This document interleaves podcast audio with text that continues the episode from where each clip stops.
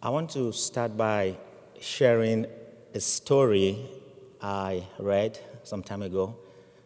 It's about an experiment trying to see whether words are effective or effective on things or on people or on situations or on circumstances. So this man planted two um, similar seeds, maybe corn or pea. And then these seeds grew, they became little plants, blossoming beautifully. And then each day, he would go to one of the plants and then he would say to the plant, You are a good plant. You are a beautiful plant. You are a prosperous plant. You are so lovely, so wonderful. You're great. I love you. And then he will go to the other plant. He will say, You are a bad plant. You are ugly. You are good for nothing. You won't do well. You are just bad. I hate you. So he did this for several days. This is a true story. And after several days, the plant that he was, you know, loving and speaking kindly and favorably and, you know, blessing, that plant did very well, grew so beautifully.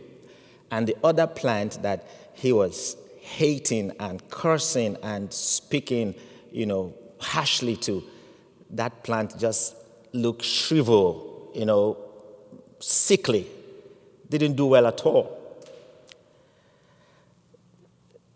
This experiment about words reminds us of the gospel reading, how God, through His word, brought into being His Son, Jesus Christ.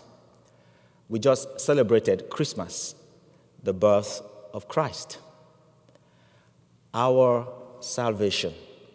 So this morning, I want to quickly talk about words in two ways.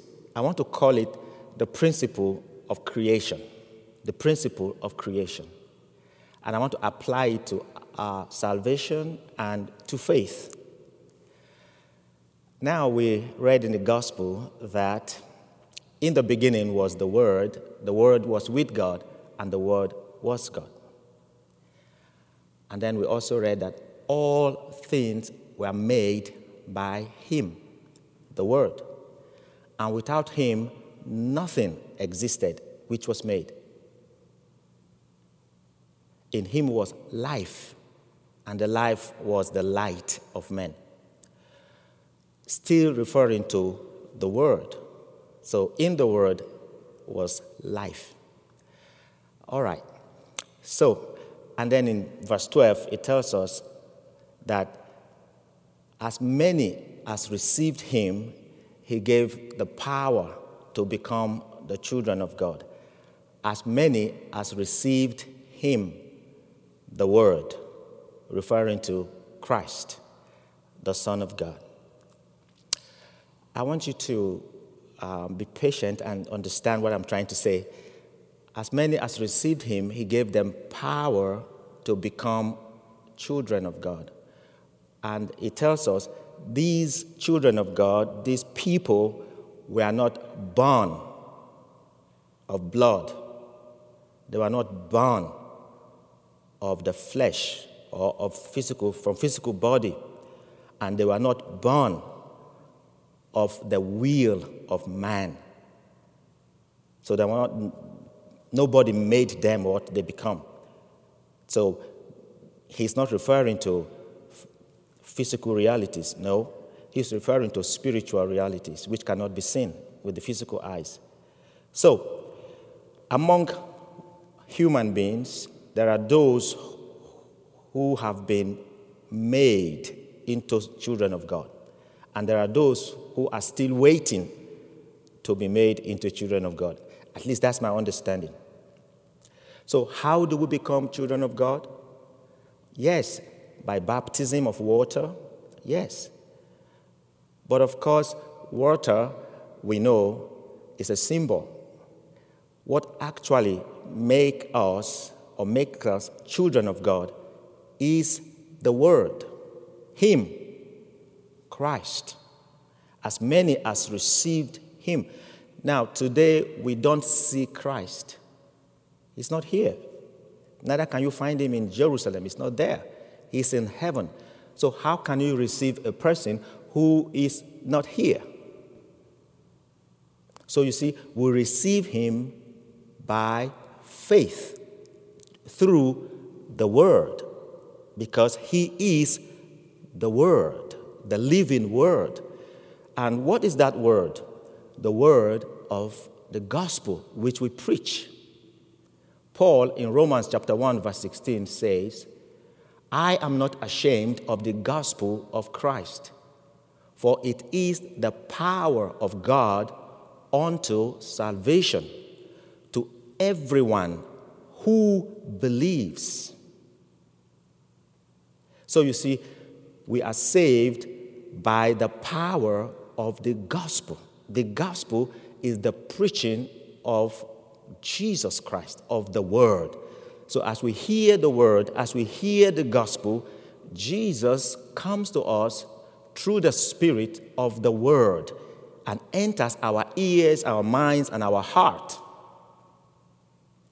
And as many of us that receive the word, that believe the word, there is power released in our heart, or if you like, in our soul or in our being. What makes us us? Not our physical body, no, our being, what makes us us. There is power released in us, and that power transforms us from the inside into children of God, sons and daughters of God. It happens on the inside. And Paul says in 2 Corinthians chapter 5 verse 17, if any man, of course, any woman too, be in Christ, he is or she is a new creation, a new creature, a new being, a new species. He transcends, he or she transcends over and beyond an ordinary, normal, natural human person. He or she becomes divine in a word, in a sense, because he or she becomes transformed into a child of God. If God is divine, his child logically should be divine, right? I'm not saying should be God, but should have the nature of God, divinity, or if you like, should have the nature of righteousness.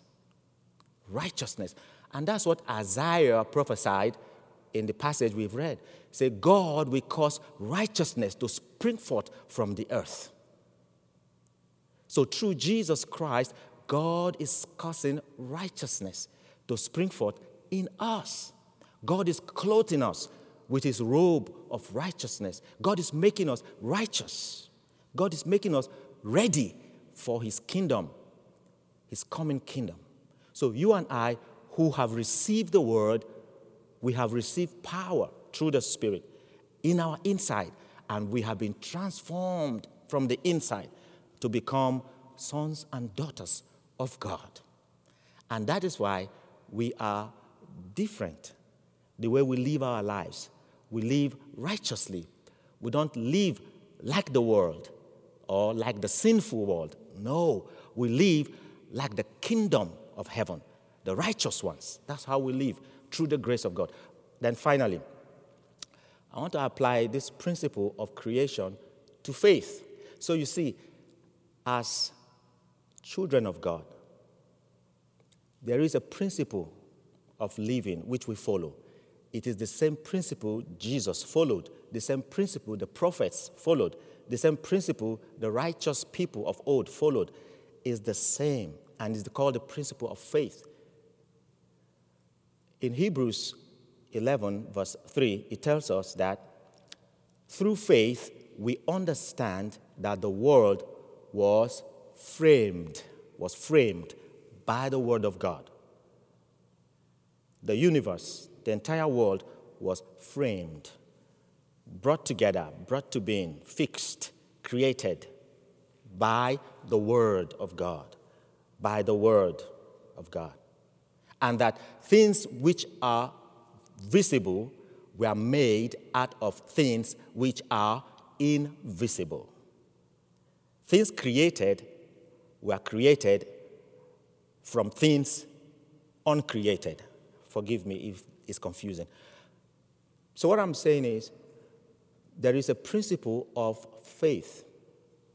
And Paul puts it this way in, in the book of Corinthians. He says, As it is written, I believe, therefore I have spoken. We also believe, therefore we speak. So the principle of faith is based on speaking, speaking words into reality. All right? Romans chapter 10, verse 10 says, With the heart you believe to become righteous, and with the mouth you confess, you speak to be saved. So, as children of God, we live, so to say, by a principle of faith, which is speaking the word of God. Let me, let me show you how. For instance, when we read the newspapers, when we listen to the news on television, and they tell us the cases of coronavirus is spiking, it's rising high. Tennessee is the highest in the whole of the world. Oh, it's a death zone. Everyone is going to get it. Out of 100, out of 50, you must be sure you have one person infected. When you go to the shopping mall, when you go to the office, you, you must be sure to come in contact. You know, they say all of those things. Those are facts. But as Christians, as children of God, those with the divine nature, those with righteousness, those with the Spirit, we don't allow such news to make us depressed, to make us afraid, to make us shrink and go into our shell. No. Of course, we take precautions, but we speak words. We speak words to counter the words that is coming from the world, from the media, from the coronavirus. It's real, but our own words are real, more real, and more superior. So we speak the words of faith. What is the word of faith? I believe, therefore have I spoken. So we speak the word of God. We say things like, in the name of Jesus Christ,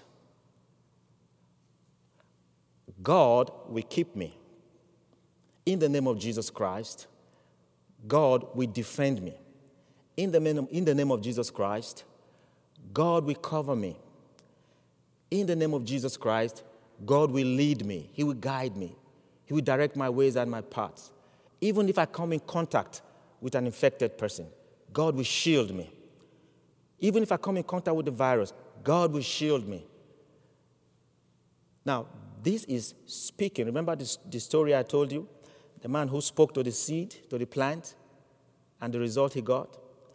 So when we speak positive words, when we speak words of faith, when we put our faith in the Word of God and in the power of God to protect us, to defend us, to shield us, to guide us, to hide us, to make His promise of protection real to us, when we keep on saying it, even when we hear negative words, we're not denying the fact that it's there, it's dangerous.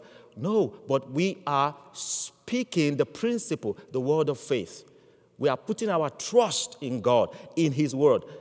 Remember, it is the word that created the world. And that same word is still active. It's still active. And it's in you. Paul puts, Paul puts it this way. So, what saith it? Or what do you say? The word is near you, even in your heart and in your mouth. The word of faith which we preach.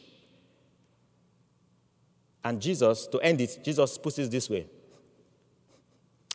Have faith in God. What, whatever you desire, when you pray, believe that you receive, and you shall have it. Then he says, If you can say to this mountain, Be thou removed, and be thou cast into the sea, and shall not doubt in your heart, but shall believe that what you say shall come to pass, you shall have whatsoever you say. Now, that is the principle of faith or the principle of creation. You speak your reality into existence. What reality do you want for yourself? Do you want to be saved from the coronavirus, protected from depression, from sickness, disease? Do you want to be free from something that is affecting you negatively? You can start by speaking your reality, saying what you want, saying what you desire, saying how you want your life to look like, saying how you want the circumstances to look like. This is not just possibility thinking. No, it's the principle of God, of creating your reality. Of course, God is righteous. So if you say what is wrong, God won't back it up. So I can't say, for instance, I claim that lady to be my wife when I have my wife there. It won't work because God doesn't approve of adultery, right? And I can't say, I claim all the money in the Bank of America, for instance. It won't work because God doesn't approve of stealing. Okay? So I'm not talking about the negative, but I'm talking about when you speak of good things, godly things, ethical things, legitimate things, and you say them, you create them, they happen when you believe them. They may not happen immediately, but I bet you they will surely happen. In the next day, next week, next month, next year, it will come to pass. If you hold on to it, I'm telling you, your life will change, your body will change. Believe me, your business will change. Believe me, your family will change. Believe me, your church will change. Your community will change. Even the nation will change if you keep speaking positive words. Your reality, what you want to see, the good things you want to see, when you keep saying them in the name of Christ, they will come to pass. Amen.